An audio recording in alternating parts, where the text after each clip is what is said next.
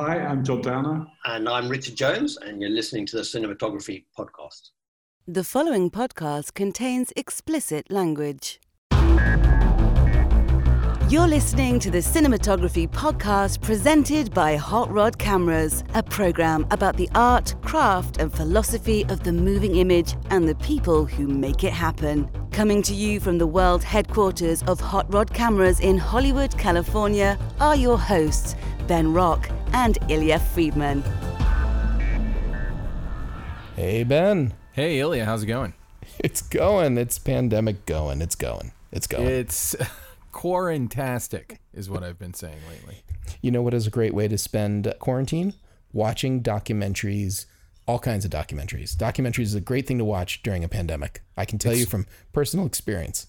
I've actually watched quite a few myself, and it's funny you would mention that because you know who today's guest is. I, I don't know who is today's guest. Today's guest, it's actually two people. It is the director and DP of an amazing discovery doc, nature documentary called Serengeti. And, you know, it's a little bit out of the ordinary for us to do people who specialize in nature documentaries. So it's uh, the director's name is John Downer, the DP's name is Richard Jones.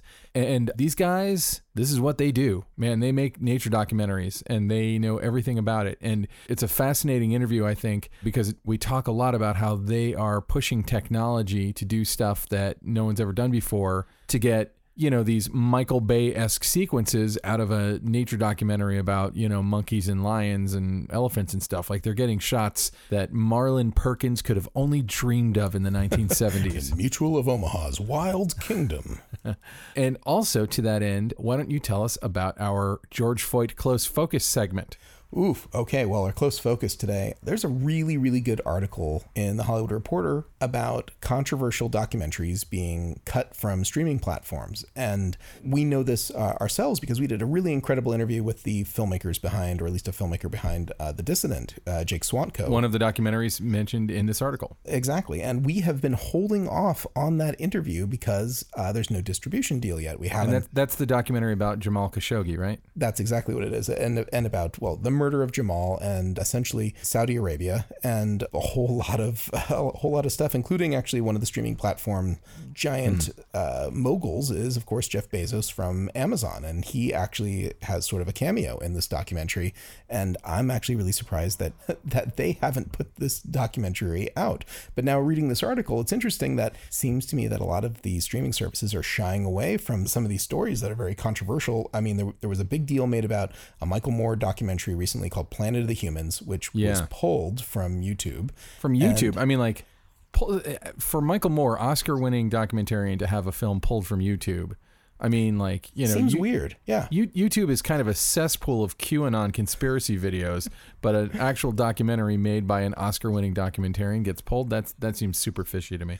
does seem very fishy, and he's really made a big deal about it. He's making a lot of hay, but it's not just him. Yeah. There was uh, Alex Gibney. Uh, you know, he, he he won he won an Oscar as well, and he made Yeah. a, a documentary called Citizen K, and that's all about Putin. And that's doesn't seem to have a distribution deal at the moment right now either.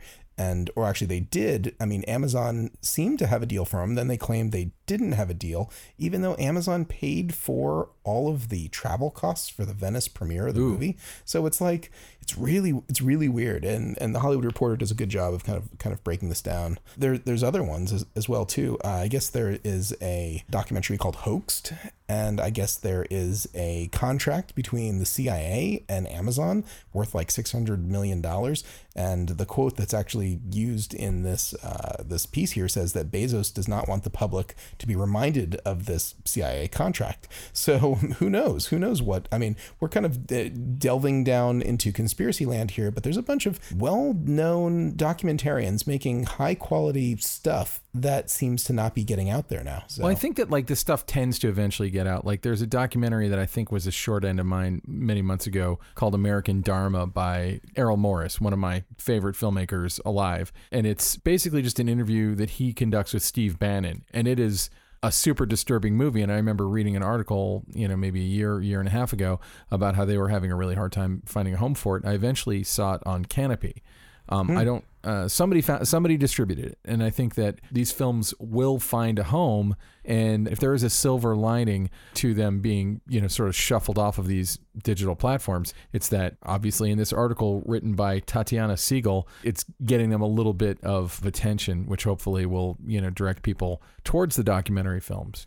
Uh, well, we're going to have a link to the this article in our show notes, and we also will try to do the best to uh, maybe have links to any of these other documentaries for stuff that they might have. I, I will say that before distribution, though, quite often it's hard to find information about movies, especially documentaries. They don't necessarily have websites, but we will do a little research and anything that we can find to add to this conversation to, for people who might want to seek it out, or maybe uh, a smaller platform or a smaller player gets involved in some way. We'll try to make it so that it's easier to see some of these uh, pieces work. We want to try to make it easy for people to try to see stuff that might otherwise be missed. So, um, so yeah, we'll we'll do a little work and we'll we'll include it, include them in the show notes. Excellent. My, if I had to bet, I'd say all of these are going to be on Kanopy in the next six months. I love Kanopy for this. Yeah, Can- Kanopy so far uh, not not political. It doesn't seem like they seem like they uh, they're not trying to expand their expand their reach. Yeah, into- yeah. I mean, it, I, they're pretty amazing. Yeah. So uh, let's go ahead and get into that interview with John Downer and Richard Jones. The Cinematography Podcast interview. We are here with John Downer and Richard Jones, the director and DP of Serengeti, a nature documentary currently on the Discovery Channel. Please check it out. Thank you guys so much for coming on. We're uh, we're we're talking over uh, on, on several continents. It's awesome. Firstly, I, I always ask uh, uh, cinematographers a question about like how we turn images or how we turn words in a script into images. But I'd like to ask uh, you both, uh, maybe starting with John, uh, how do you, how do we even conceptualize a, a, a documentary about animals? You know, your your your uh, documentary is so cinematic. Uh, where, where does it start? Uh, uh, What's the the how, where do the ideas come from to to even start making a show like this? Well, it's- quite complicated because we did it differently uh, than I think anyone's done before. We did have a script to begin with. We had a shooting plan because we knew what the animals are likely to do. But what we didn't want to do is show what the animals are likely to do. So mm-hmm. it had to be very, very fluid because most of the big moments of drama came from the anim- when the animals did something that was so extraordinary we couldn't believe our eyes. So we would be continually revising the scripting you know, to take account of nature, really, which is nature's, you know, full of the unexpected, and the animals never do quite what you think they're going to do. They're like they're like people, you know, they're complicated and they have emotions, which is what we wanted to show. They they make different decisions, and they don't do the decisions that you expect, no matter how long you've been with them. And I think Richard would support me on that. Who's been out in the the field longer than you know I have uh, in Africa. And, um, you know, they never do what you expect. So we wanted to have a fluid script that we could at least structure into kind of a more dramatic form. Mm-hmm. But the main events that took place, they were then backwoven into that story, you know, to, to, so it became a genuine expression of the animals that live in the African bush. Well, and for Richard, when you're going to make something like this and you get kind of the script, and I would love to see the kind of script, like how different a script is for something like this. Anyway, how do you go about planning a shoot? Where obviously, eh, well, I mean, I don't know what kind of gear you guys had, but it seemed pretty clear to me that you've got drones, you've you, you've got like every kind of camera out there, you've got wide lenses, you've got long lenses. You're doing stuff that I'm not used to seeing in in this kind of show. Well, there's obviously lots of pre-planning that goes into it, and um, I think with this show, we wanted to lo- use a lot of um, movement and stuff, which is um, again, it's more difficult in wildlife because you can't lay down tracks because you don't know that the lion's going to walk, you know, along that section. So Take five. yeah, so we had to use very, um, you know, sort of gimbals and things like that in various different forms. And we did quite a lot of testing, certainly on our first shoot. We tried to have lots of toys and we, we would work with them and see which ones would be, work best for us, how quick they were to deploy and things like that. But the sort of the main camera, I suppose, was like a normal cinema camera with being wildlife long lens But then we were also using remote cameras, which um, we could get much closer to the animals, hence the wide angle, low down stuff, which we were also trying to do. So we were trying to get ourselves on the level with the animals. So usually you're filming wildlife from a car, so you're sort of waist high, chest height, or even shooting from the roof because you can see further but we wanted to get down, so it meant trying to adapt cameras that we could then control from as low down and as close to the ground as possible, which um, brought its own challenges as well. You know, you get the camera stuck in grass and all sorts of things, eaten by lions. Yeah, I just kept wondering about that. Like, you know, because obviously those cameras are making sounds or they're crunching on grass, even if they're relatively quiet. The wildlife not acknowledging the camera, especially, except there were plenty of shots where the wildlife would run right at the camera, which was insane. But how did you go about trying to not disturb them too much with the gear, or did you just have to roll and roll and roll and wait till they got bored with it? I think it was a matter of habituation, you know, which we're very much used to doing. So if you get anything running at a camera, it's probably the first time it sees it. You know, mm. after that, you know, the whole point is that they very quickly relax. I'm really curious about like what kind of background leads you to this very specialized kind of filmmaking for both of you. You know, we talked to obviously a lot of people who went to film school or whatever. What are your backgrounds and how did you find this very specific kind of film that you wanted to make? I mean, I was um, I was always interested in well, I was interested in zoology. I studied at university, but I was also really interested in film and photography. So the two kind of went hand in hand. And I very quickly realized that that's what I wanted to do. I never thought it was going to, ever going to be possible when I left university, but that's what I wanted to do. And I got a job at the BBC and very quickly moved into the BBC Natural History Unit and suddenly I, my dream was fulfilled and I was making wildlife films. But I always wanted, you know, much as I loved the existing wildlife films and they inspired me, I was much more interested in sort of getting into their world, the animals that we were studying, and know what it's like to be those animals. So I suppose my whole um, professional life has been chasing that desire to, to get into the animal world and, and film things from their perspective and uh, as they see them and get closer to them emotionally as well because they're very emotional animals, which you suddenly realize when you've been filming them for a while. They're, they're not predictable they do things, you know, from the heart. And so you feel, you know, I wanted in the, the style of the cinematography to reflect that closeness that I was seeing within them. So that set me on this train of how can we get closer? How can we get closer? And I think that Serengeti was the first time I felt that all the camera technology, everything I had dreamed of, suddenly became available. As Richard said, you know, we spent um, a month testing out all this gear trying to get and refine the look that we were trying to, to capture that gets to the essence of those, those animals' lives. So for me, it was uh, it's a long path, but it was always with this aim in mind. And you know, with Serengeti, it was just so wonderful. I had a chance to to actually realize that. Uh, how about you, Richard?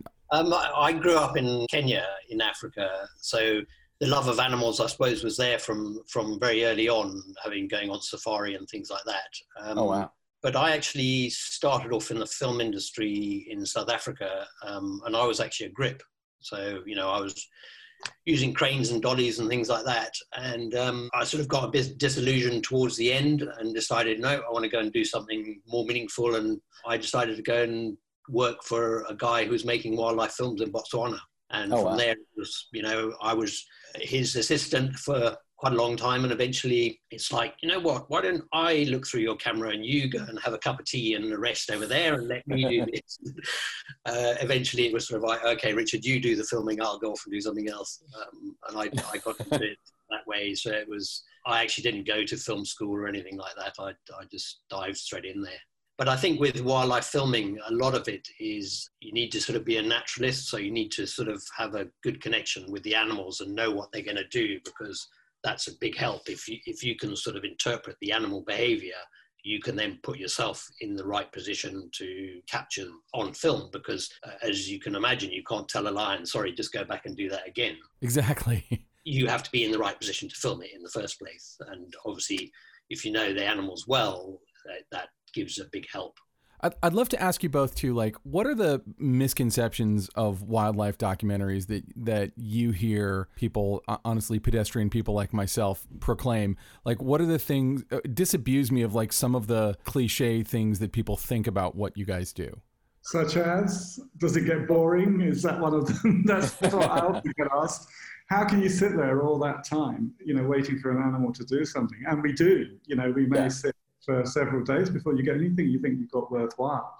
But the weird thing is, is well, you're in the most magical place, yeah. and there's always something happening, and you're planning all the time. You're trying to to outwit the, the, the animals and and also anticipate what they're going to do, as Richard said. And Richard is a master of this. You know, so you may be sitting with lions. You've got to know when they're going to hunt because they will take you by surprise.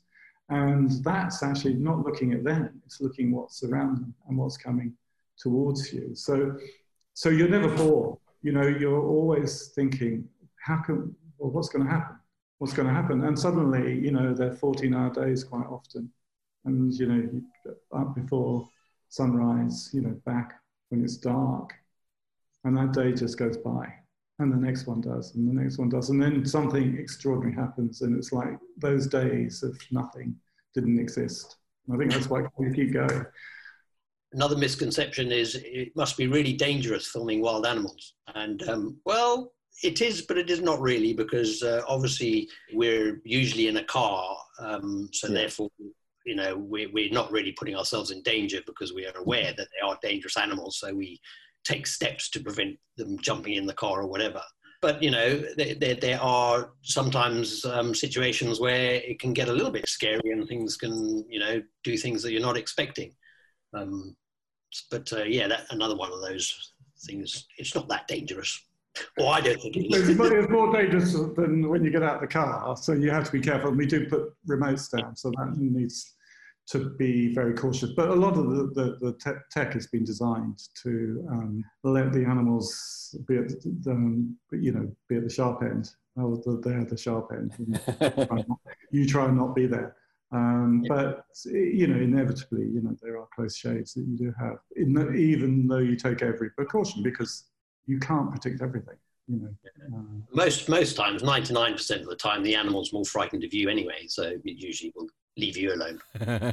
most, but most times, but sometimes not. run, at, run at a lion, and the lion is most likely to run away.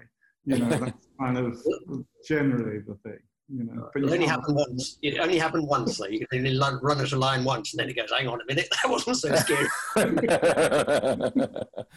So I don't want to ask the question of does it get boring, but I, I am fascinated with your episodes feel almost like action movies and character pieces. Like they they flow, they have a story.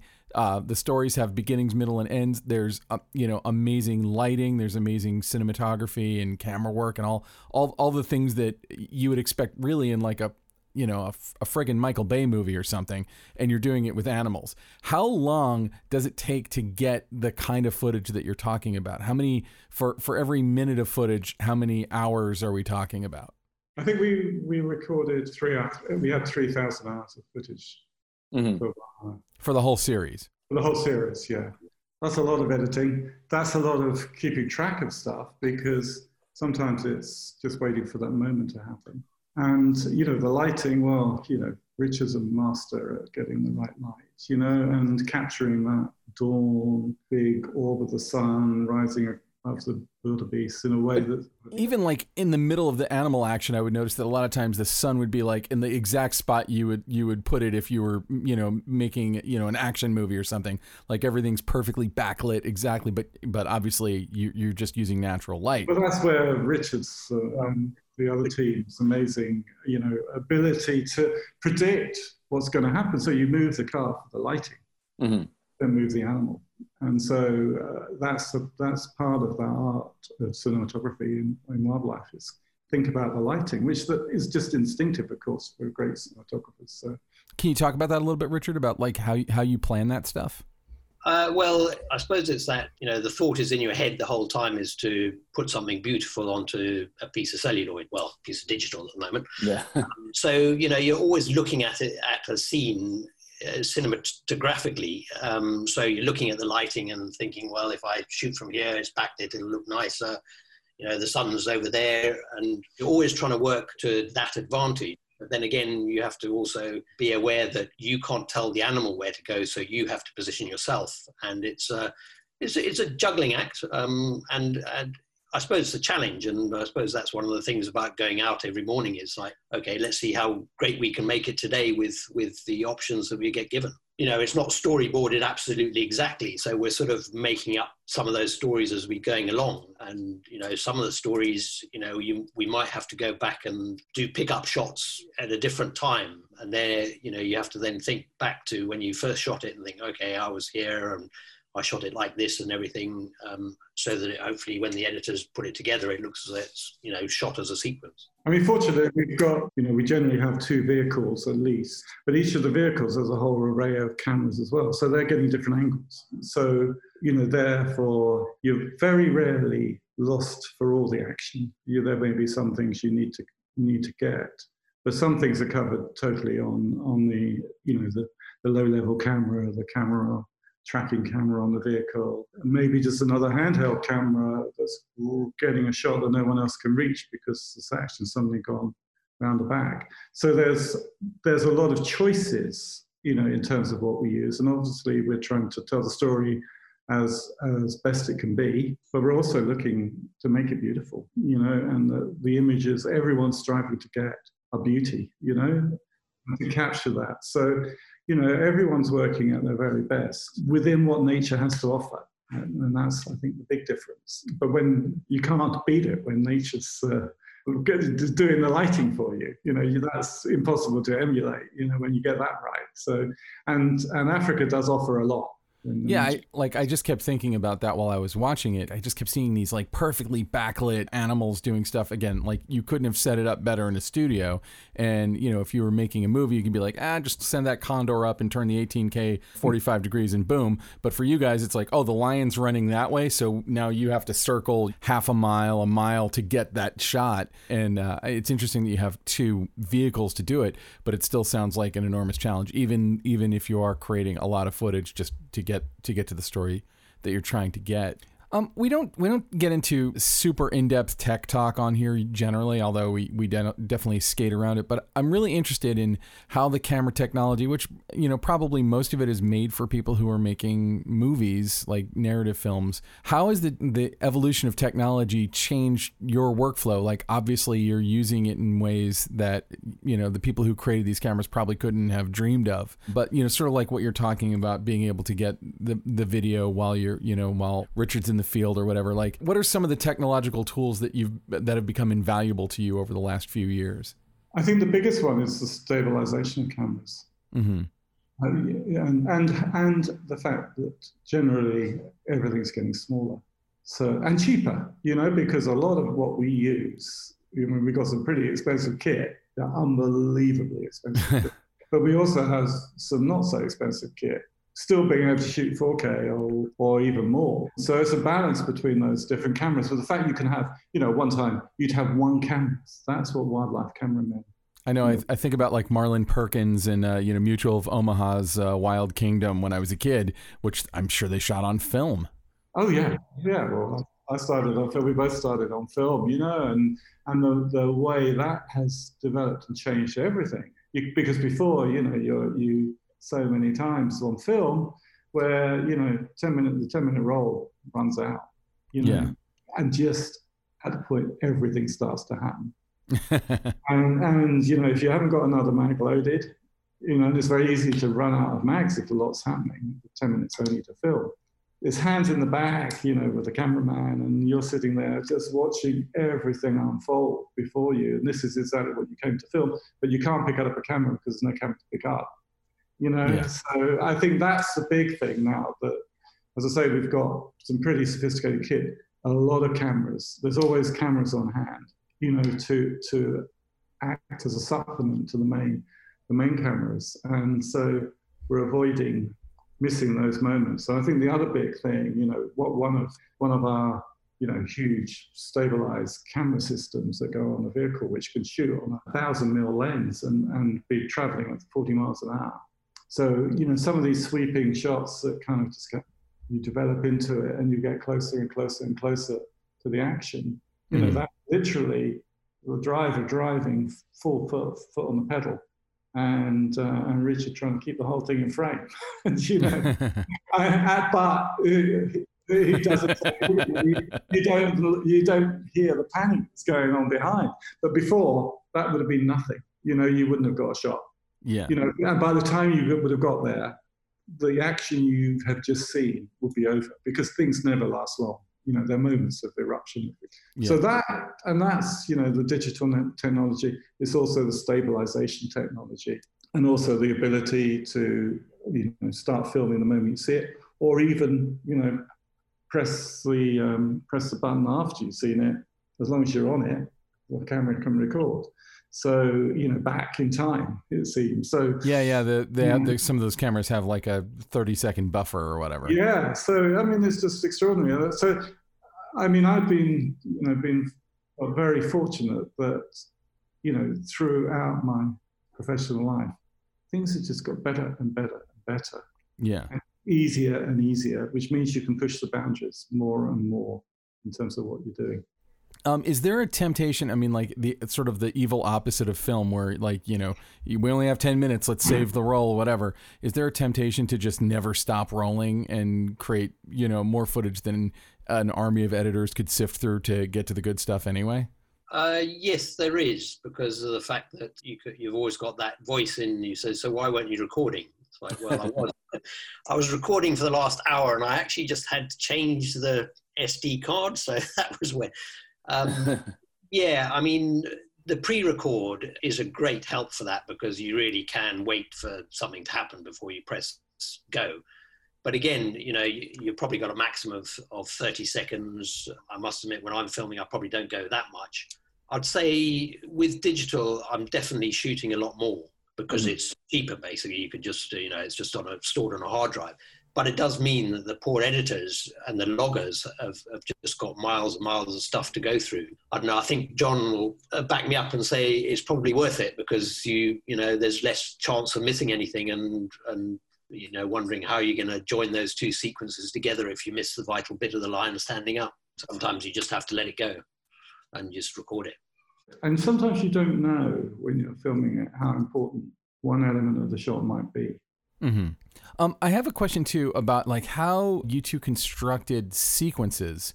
So you know, like anytime there's a big kill or there's a fight or there's a whatever, uh, there's an action sequence among the animals. It feels like suddenly we're in that kind of suddenly drone going around and you know cross-cutting shots that are sliding in opposite directions, and and we're also getting in tighter. So if you're out there, do you plan like okay? Because I don't know anything about say lions for instance i don't know lion behavior do you know an hour out like okay the big sequence is coming up let's get you know these six cameras in the field uh, like h- how do you go about constructing those I think you try and get what out, out what you can. So you can get your if you can get your remotes out with them, you've got Mhm. you know you're going to get some good coverage. That's not always possible. You may be like just left with one camera, but then generally you're left with one camera who's picking up the main action. Then the, the other ones can be put out or be used, or you Yeah. bring in another vehicle to get another angle or whatever. The most extraordinary for for me was in the second program of the series, and there was a point where this male lion had been following this this these two females. Uh, one of them became the character Kali, and we thought it, it was getting very nasty, and she had these little cubs, so did her sister, and we thought that male was going to kill them. But we got the cameras in there, and it, we had the cameras in there. We didn't know what was going to happen. And then this male, we could see it coming and coming and coming, so that we covered all that on the on the long lens cameras, the stabilized cameras, and then what actually happened happened right in front of all our cameras. You know, they were all in the perfect position, and that's when he came in. And instead of attacking the cubs, he made friends with the female. The females flirted with him. They just Mhm. kind of managed to make him calm him down, aggressive. And uh, suddenly he fell in love with the, the females and the cubs and her cubs, which we thought they were going to kill. And that was a that was a terrifying moment. It's one of those moments when you think, I've got to keep filming. I don't want to. Fi- I don't want to film this. It's going to be horrendous, you know. Yeah, and yeah. what happened then was magical. But you know, you can you can get lucky, and we got lucky a lot of times with getting those cameras in the right place because we were expecting something to happen. We didn't know what. And once they're in there, they can record and record and record, you know, and we're getting live views of those. So uh, rather than you know plan it in terms of oh, we go to the event, we think this is going to happen now. Let's put our camera there, or put our camera there, or what should we do? It's just, you know, it's just automatic. You just are thinking about coverage, Mhm. and you're thinking about light. You're thinking about, you know, what happens if, you know, the elephant walks over this and smashes it, you know, or whatever. There's so many things you're, you're balancing. Seems like an the- occupational hazard. Yeah. yeah, so- well, it is. It is. There are a lot of occupational hazards. Unfortunately, mainly it's the ca- cameras that take the brunt of it. Yeah, but you're you're continually trying to get as much coverage out there and to to give the. I always wanted it to, to look like a feature film. I always wanted to be told as a drama. I wanted those reaction shots. I wanted the the POVs. You know, the stuff that is kind of the normal language of film, but it's rarely Yeah. used. And I, I wanted I wanted to get that, and I wanted to get as much as possible live when the event was happening. And um, and so all the testing that we did, and as Richard said, we had a month where we were just testing kit was what let's not have loads of things getting the same kind of shots. Make sure we've got loads of things getting different shots. Yeah. So they're giving different perspectives and different viewpoints, and that you have the choices that you ha- have when you have time, you know, uh, for a for a human drama. So it's actually set up the cameras. You know, we need to get the, that kind of coverage, and then we would apply variations on to that onto every scene, depending on you know how much time we might have to spare, or are, or are we just rolling in when it is all kicking off, and then you that's a matter of scrambling and trying to get more coverage as it develops. That's interesting. So, you know, and, and at the beginning of this, you were talking about how you kind of come in with a script. Now, obviously, I'm assuming it's not like in screenplay format, like what I, you know, like a movie script would be. Eh, How detailed of an outline do you come in with, especially knowing that you're going to have to follow the lead of animals that are undirectable, basically? Well, the, the, the, first one is uh, there are certain things that animals do which is very predictable. And when you've been with them a lot, you know how the seasons impact on what they do, you know how they change their patterns of behavior with the seasons.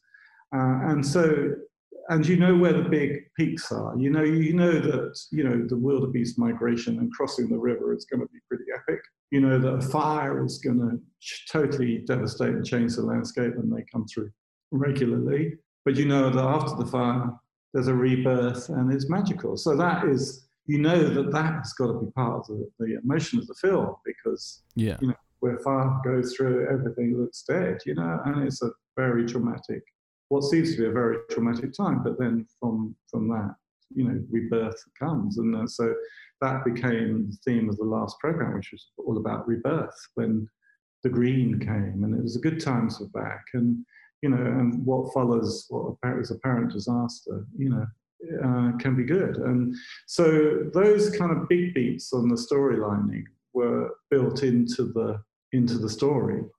And obviously, you had an idea of what animals you were interested in following too. It's because you had specific, you know, set. You had the baboons, and you had the lions, and you had. So, did you already have that in mind when you were coming to it? Oh, absolutely, yeah. You know, it had to be the charismatic animals. You know, they're all- they're all charismatic. That's the beauty of Africa. But but we had to we had to have some of the key characters people would expect: the lions, the elephants, the cheetahs. What I was less confident about was the baboons, but we thought we needed to have some kind of monkey, and in a way that then became, you know, because it was it's been so rarely filmed because people aren't that thought to be that interested in them, and the behaviour isn't so well known. You know, we put the time in the baboons, and then they suddenly became the stars of the show. Mhm. You know, so that was never that was never planned because that story, you know, and the fact that the female got taken by the python and, and there was an orphan and I was adopted and all these these are incredible things that you can't really write into a you know into a plan. There's nothing better than the animals writing the story. And that's what I've tried to make, you know, happen throughout. That be guided by what they're telling us, be guided by what they do and what their behavior is, rather than, oh, they're not doing what I wanted it to do. Well, they're almost certainly doing something far more interesting. You know, I like to think that those animals are writing the story as close as they can because it's what they present to us when we're there. And I think that kind of gives it a, a veracity and some integrity. You know, it's a drama, but it's it's based on reality. Well, and with Serengeti specifically, it's like you really had it telling a narrative story with characters, with names, with instead of just revealing, you know, the the baboons are, you know, instead of doing like your typical narrative documentary style, explaining their behavior kind of thing. So, can you talk a little bit about that approach? Well, yeah, yeah, because I didn't want it to be a naturalist, you know, a normal naturalist show. And it, it, it, for me that feels um, great that they are. It's it, there's more than one way to tell a story. And the style of it i didn't want it to sound like anything else. And i wanted it to be minimal. I mean in terms of the scripting we just wanted to guide the audience where they needed to be guided but not tell them what they're seeing. So that was kind of the guide there but you know, what I wanted to do, do reflect the place and in a way that hadn't been done before. But more importantly, I spent, as I keep saying, a very long time, you know, filming animals, and I've got more and more into that, into their lives, and and, and you realise that we're so close. You know, our, our emotions are the same. You know, the, our, the way you know, we respond to things. You just see human parallels in anything. You know, a mother baboon with a baby. I mean, she loves that baby. You know, like it's anyone mother loves a baby. the same with every every character that we uh, we featured. You know, that is is just inherent in the, the fact that they are animals and we are animals. We share so many emotions. But I think it's very easy to take that distant view and just say, oh, well, they're, they're animals over there. We'll film them from a distance, and then we'll, we'll you know, put an educational narration on the top. I wanted to, people to understand the similarities between us and the other animals on the planet, because that's part of what we were. And this is Simon's. Was Simon Fuller was uh, so keen when you know we discussed doing this idea together. He was absolutely on that wavelength. That's where he came from. And that's where I was in terms of my professional you know, journey, that we can't just talk of them in this kind of way that you don't really um, feel any emotional connection. The most important thing is to recognize that we are emotionally, you know, that we have similar emotions, we are connected to those animals, and you know that, that we're all part of this one world. And um, and that was where we started the whole process. Simon came from it from a you know from an outsider just loving Africa and then then hearing this, going on safari and hearing the stories of these animals' lives and thinking that's just so human.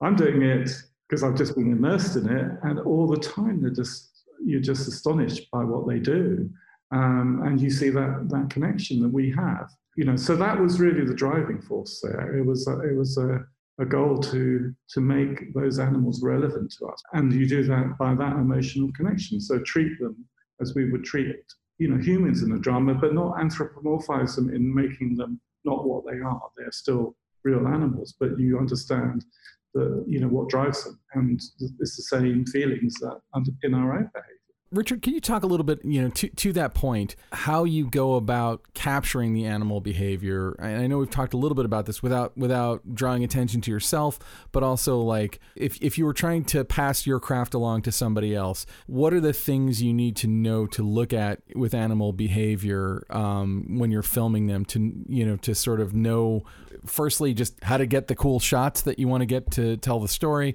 but also to kind of capture the the character of the animal. Because again, we're we're always talking to people who shoot humans. You know, how do you capture the character of an animal? One of the big things is you have to know the animal, so you have to have spent a lot of time with them, be able to interpret their behavior, and obviously the the more you know what they're doing the more you can get inside their heads and go, okay, I, I think I know what they're going to be doing now, so I'm going to capture it like this, or I'm going to put myself here. Also, I mean, one of the other things is you obviously have to be very aware of how you might be influencing the animals so that it changes its behavior in, in a way that it's not being completely natural because maybe you're too close or something. So again, we're, we're very aware of noticing any slight difference in, in what they're doing that might reflect the fact that they're not happy with us there, in which case mm-hmm. you then move away a little bit. And also by spending time with them as well, I think they, the animals, sort of start relating to you a little bit and obviously they start accepting you and the more they that they accept you the less they're going to act as though that you're a strange thing in their environment so mm. you know once they get used to you being there and and oh, okay this car it arrives every morning and it hangs around with us all day and um, you know, but it, it, it, doesn't come and annoy us. It, it, sits over there for a little bit and then it goes and drives over there and then it may sit under a shade of a tree for a bit. And, you know, we're, we're not in, in, you know, putting ourselves in their life completely because we're not, you know, we're hanging back a bit. But we also have to then get in to their lives as well. So there's the remote cameras which we can then take in closer to them and you know, it's quite difficult to put a camera right next to a lion. You know, it's a big dangerous thing. If you get out of the car to, it'll run away from you or it'll jump on you and eat you. So mm-hmm. I think with knowing the animals and then also just spending time with them and letting them accept you on their terms rather than you pushing them and saying, you know, I'm going to be sitting here all day and you just have to get used to it. You know, that, that's not going to, not going to work. That's interesting. I, I also I have one like super persnickety question that I'm just really curious about because there was a shot that I've never seen a shot like this in any show like this, and it was a, sh- a super close up shot, and you you went to it a few times of uh, birds in flight, like tight on their face, filling the frame on the birds when they were up in the air flying, and I I, I was dying to know how you pulled that off. Well, that's the only thing. The only thing we would leave people wondering because we get asked that all the time. And oh man, I'm sorry to ask a common question. Some How basic. uh, yeah, so that's uh, that's uh, for people to be intrigued.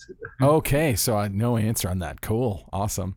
Well, that's what I get for asking the most obvious question. But when I was watching it, I was like, "How do you even do that shot?" It's really. We wanted the the vulture so much to be you know, it's the over all-seeing eye, you know, and it represented yeah. the the spirit of the place, really, um, you know, and it sees everything, and so that kind of became that that the function, um, mm-hmm.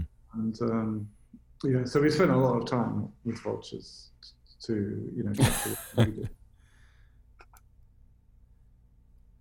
Well, cool. Um, I feel like I've asked uh, what I'd like to ask. Do you have any war stories to share about being out there? Uh, you know, with something crazy that happened. Um, Richard's had more, and uh, you've met an elephant.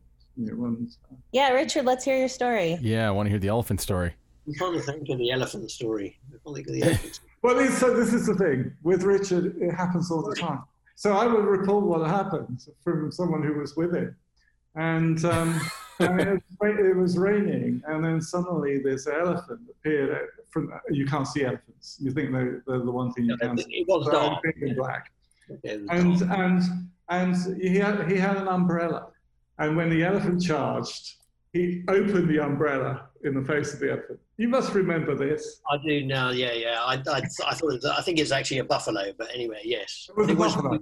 Oh, the elephant was another story. Yeah, there was a buffalo. That's yeah, that was even worse. It was in the dark, and we were just going to supper, and I think it was raining. Hence, I had an umbrella, and um, yeah, this buffalo shot out from behind this bush and charged, and it's like, well, all I've got is an umbrella, so I opened it, and the buffalo had never seen that before, and it just ran away. made made uh, supper a little bit interesting. I guess uh, you know the the question that kind of hovers over all of this, and I never it, it, doesn't even really occur to me when I'm watching these these kinds of shows is like how prepared are all of you to like basically do field medicine on one another in the event that an animal attacks somebody? Like you have how, to what degree are you prepared to uh, to save each other's lives? Or is it so out of the realm of possibilities that you don't even need to worry about it I mean, we've all got basic first aid training and things, um, mm. but where we are filming, we're actually very lucky because there's there's a very very good sort of first aid doctors clinic thing um, on the property. So we would be within the furthest is probably an hour and a half away from mm. that clinic. Um, and, and we, all, we, we have Flying Doctor as well. Yeah, you know, and we're, we're at an airfield where you know the flying doctor can come in with with you know full emergency kit.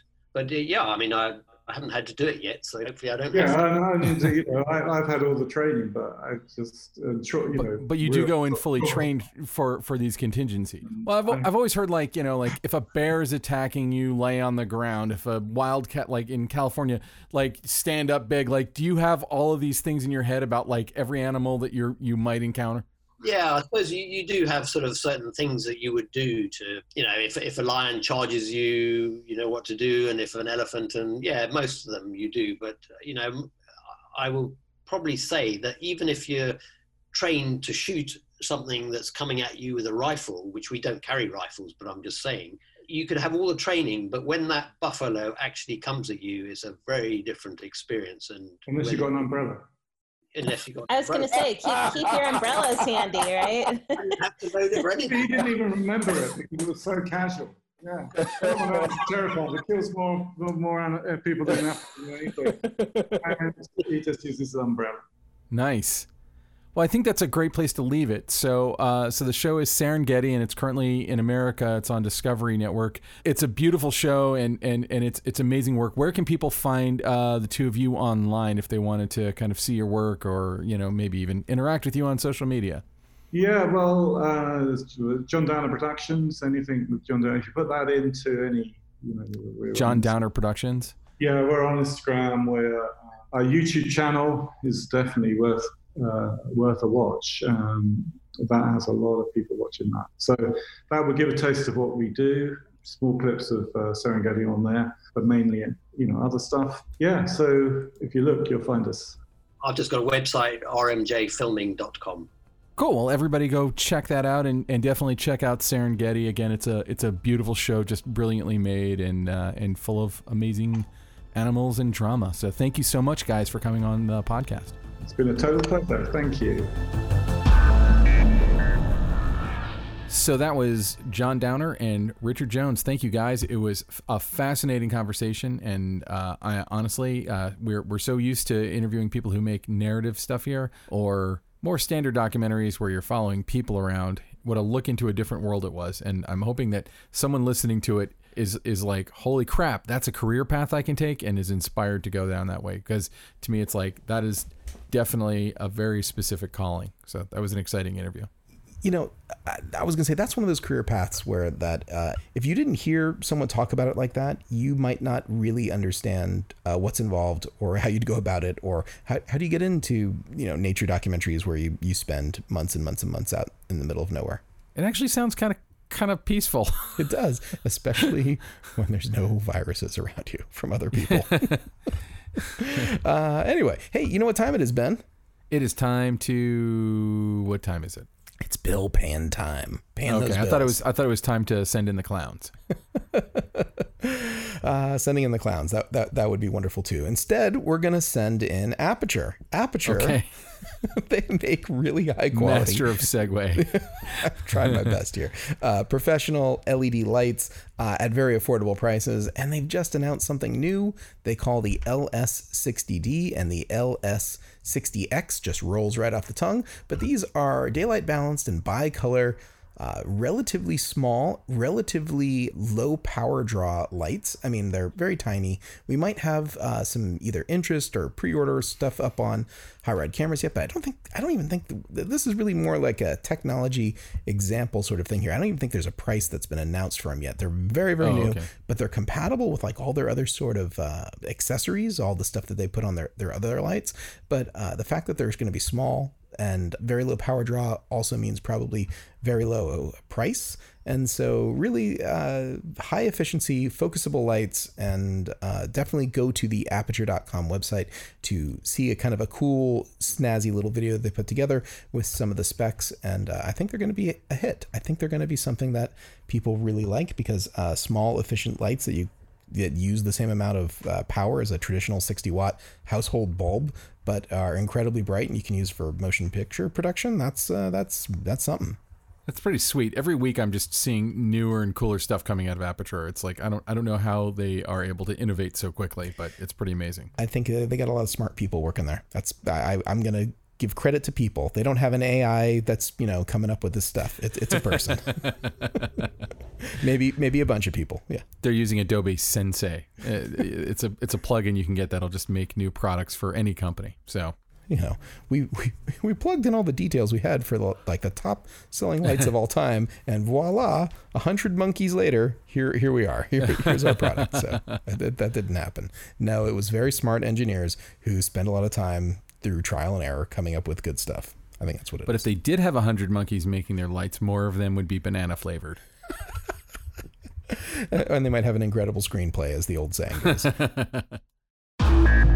And now, short ends. hey Ben, it's uh, it's our famed short end time of the Famed, show. famous, Famous. so famous. Uh, wh- what's your short end this week? Okay, I want to tell people about something that kind of changed my life a long time ago. Um, and there's a new iteration of it, and that is the book called uh, "Directing Actors" by Judith Weston. And Judith Weston, she closed up her studio in LA uh, just a few years ago. It was called Two Lights Acting Studio, but she had some pretty heavy hitting clients uh, who went through and took uh, directing classes from her, including people like Taika Waititi and Alfonso Cuarón. And I read her book in like 1996, and I was doing a lot of theater. I was still based in Florida at the time, and it changed the way that I looked at directing, uh, specifically in regards to working with actors, and and kind of blew my mind. And when I moved to LA, I saved up my money and I took I took a few of her classes, and I always got something amazing out of them. So she's released within the last uh, month, I think,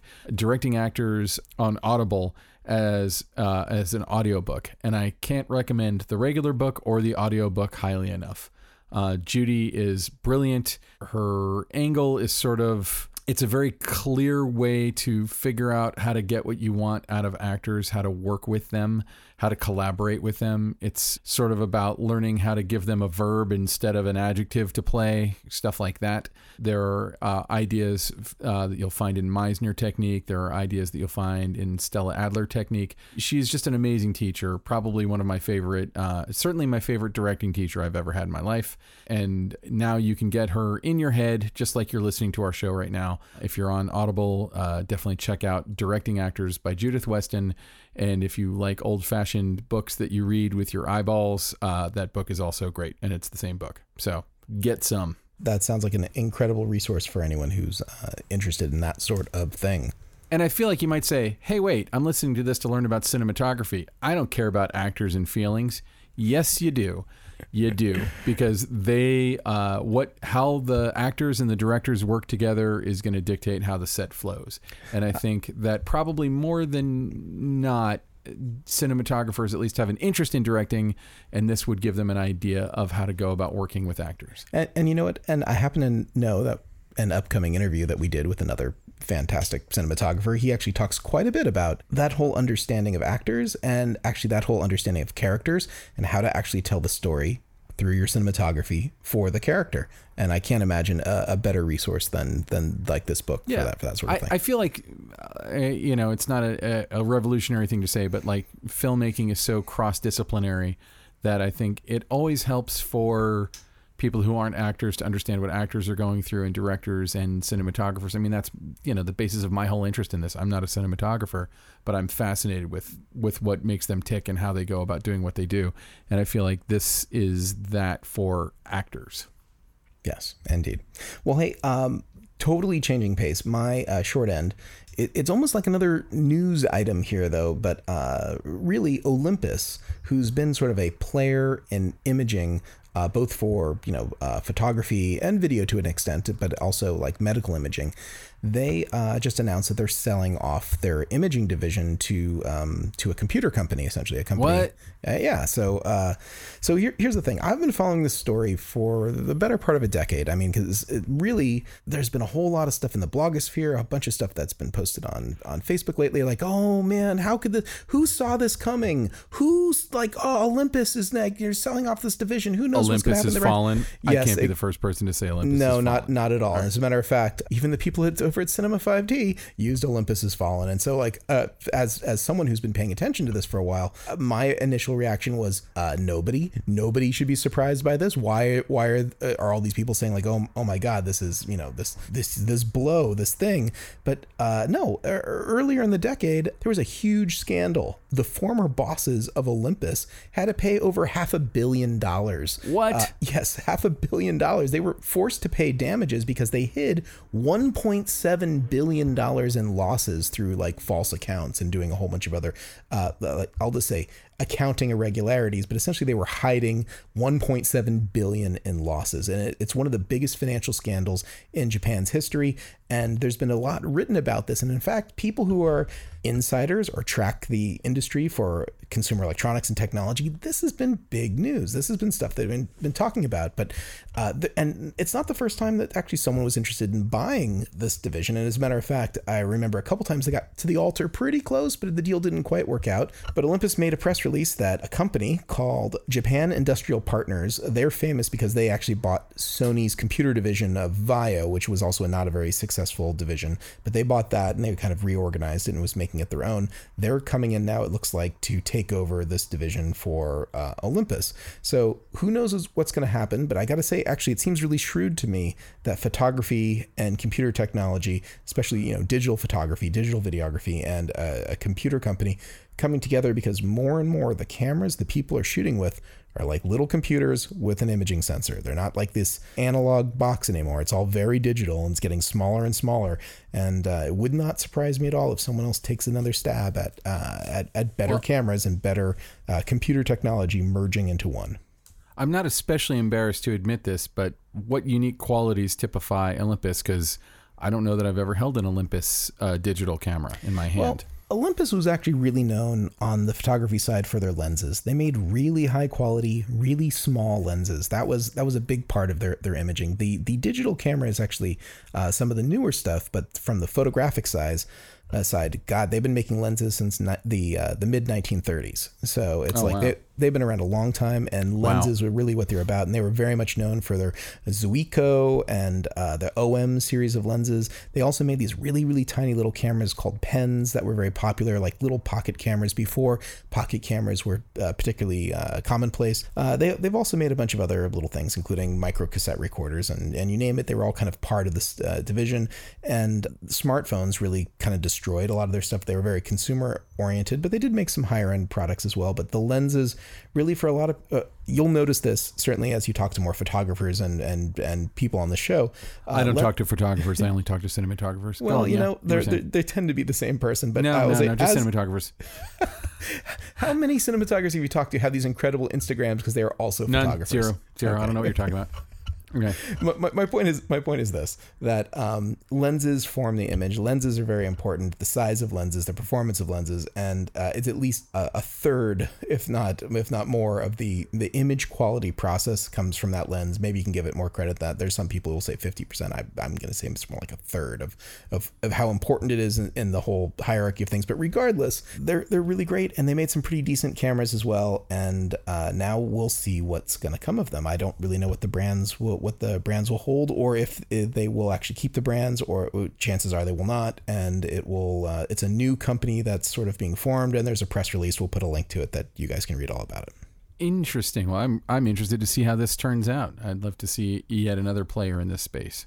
Yeah it'll it'll be interesting to see what happens. I mean but, but certainly uh, olympus has got some uh, some following and they they've been around for a long time so we'll see what happens next. Uh, assuming that this happens they basically made a press release just saying this is our intent. It could still all fall apart. It's it's always possible. So, Illya, who do we have to thank this week? let's thank god who should we thank? Let's start off with kay zalatrachi why not Kays, who is most certainly not listening to this episode. didn't listen to this episode he skipped this one just completely glossed right over let's Actually, you know, him. he might he might be into the nature documentary stuff because of all the tech that they use. He'd, he'd be into some of that stuff. well, well maybe well, well he can He, he might be whipping up a new camera stabilizer in his in his secret laboratory as we speak. Yes, or some sort of cool visual effects process to make you know uh, earthworms and lions look like they're they're physically the same size. To swap them to use the the uh, to use the motion information from a lion to animate a, a very realistic, like a photorealistic earthworm in Blender. Maybe he can do like a Dune fan film then, and he can have these earthworms, which uh, you know replace the Dune worms, and yeah, it'll be fun. It's a great idea. I think I think Hayes is all over. It. He's already done it and All right. color corrected it, and it's who out. else- And he and he scored it. All right, who else should we thank? Who who else? Uh, we need to thank Alana Cody, who uh, who has been burning the midnight oil to get us all of these amazing interviews. All right, well, th- well, thank you, Alana, and let's also thank Ben Katz, who's making us Ben not Katz, sound like.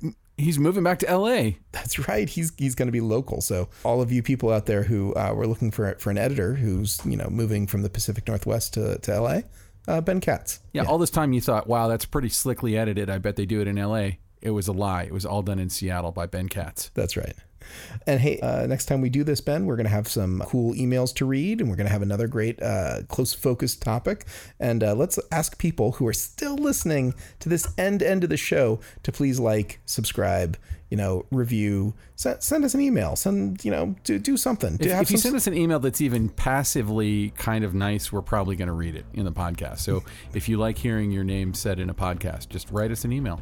I've had an embarrassment of people reach out actually through LinkedIn lately saying nice things about the show. So uh, I think that prompted Alana to create a LinkedIn page for us. So I think we're going to have a, a podcast Oh. LinkedIn page. A lot of people have been who listen to the show have been friending me on Facebook suddenly, like in the last two weeks. Interesting.